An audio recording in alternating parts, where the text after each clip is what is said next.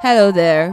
My name is Heritage, and you're welcome to this season of Poetry of Dust, where we teach the Word of God through psalms, hymns, and spiritual songs. Join us in season two while we pursue communion, healing, and transformation. Doxa as Doxa.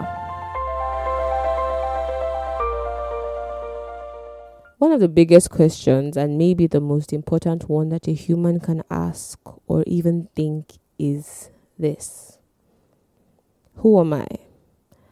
We spend years and years trying to discover ourselves, to figure out what excites or depresses us, what makes us bloom, and what seems to suffocate us. Raise your hand up if you've taken a questionnaire or seven so that you could finally understand your personality. You can't see me now, but I'm raising mine. Don't be shy, this is a safe space. But really, though, why do we do that? Allow science and psychology dictate what we call ourselves. Why do we allow horoscopes predict and inadvertently dictate the way we live our lives, the relationships that we prioritize, and the steps that we take? I used to identify as antisocial. I was not just an introvert. I did not just like people at all. I didn't like talking to them. I didn't like hanging around them or being touched in any way.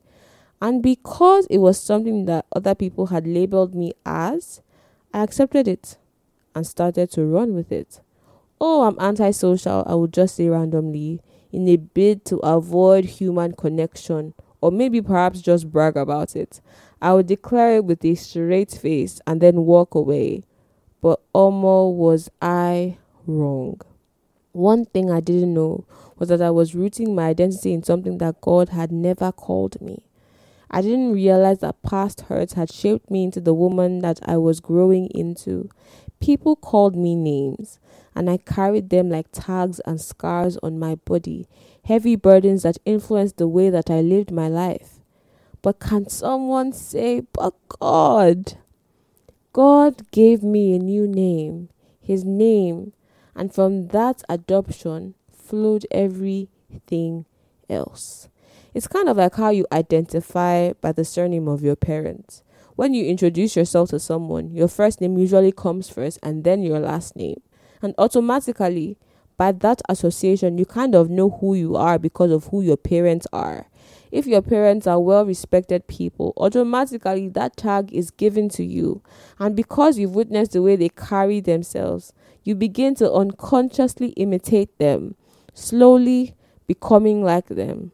Sadly, it also works the same way in reverse.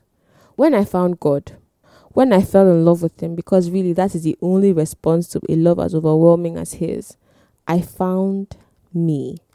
He started to knock off the tags that I'd been wearing all my life. He started to teach me who I really was, that I was not ugly tage or monster truck, as the bullies in my secondary school had called me. He spoke the words of Song of Solomon 4 verse 7 to me, that I was altogether beautiful, and that there was no flaw in me. A lot of times, growing up, I hadn't been picked first for anything, despite being firstborn. I never felt like the first choice in any situation or like people wanted to spend time with me. And so, because it hurt to deal with the fact that no one wanted me, I leaned into the idea that it was me who didn't want them. Therefore, I had to be antisocial. Who I'm sorry, this isn't a therapy session. I'm just so grateful that God is such a patient lover and father, that He is not only maker, like it says in Isaiah 54, He is also husband. He catered to me and delighted in me. He loved me back to life. And he kept on repeating those words to me over and over again until I believed it. Until I looked in the mirror and saw him in me.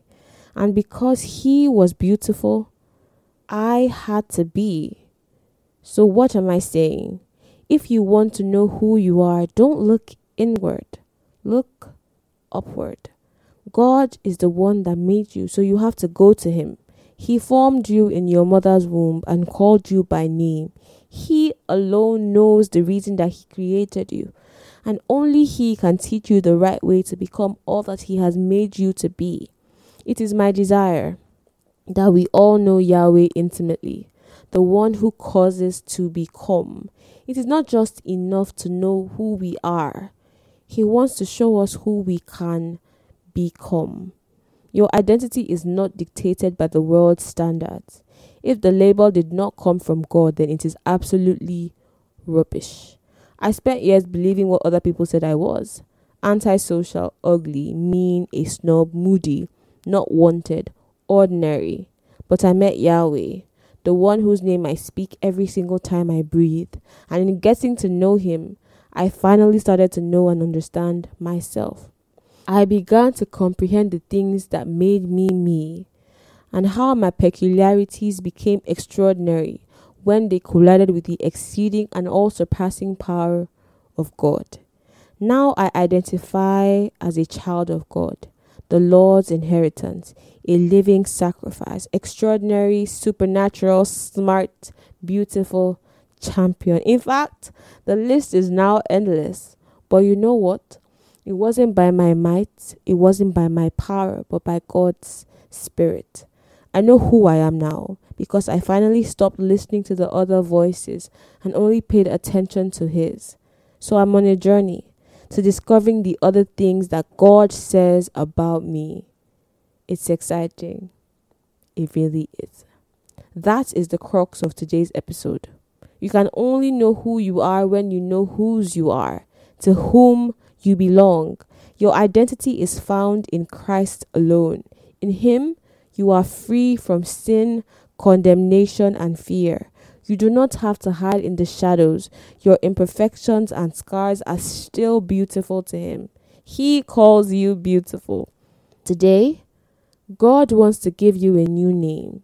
He wants to set you free from the shackles of those horrible labels and root you in your true identity. No longer will you be called barren or desolate. Now you are fruitful and someone to be delighted in. You are perfectly loved. You are perfectly chosen. You are the child of the one true King, a citizen of heaven who is seated in heavenly places. You are co heirs with Christ, a recipient of all spiritual blessings. So I think it's time that we do a little reintroduction. I'd love to meet the new you. So here it goes. My name is Heritage, child of the Most High God and sharpened arrow in his quiver. What's yours?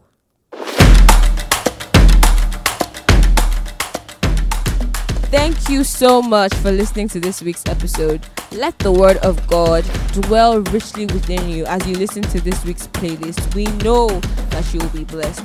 And also, don't forget to follow us on our social media platforms Instagram at Poetry of Dust Podcast and Twitter at Poetry of Dust Pod. Thank you so much and see you next week.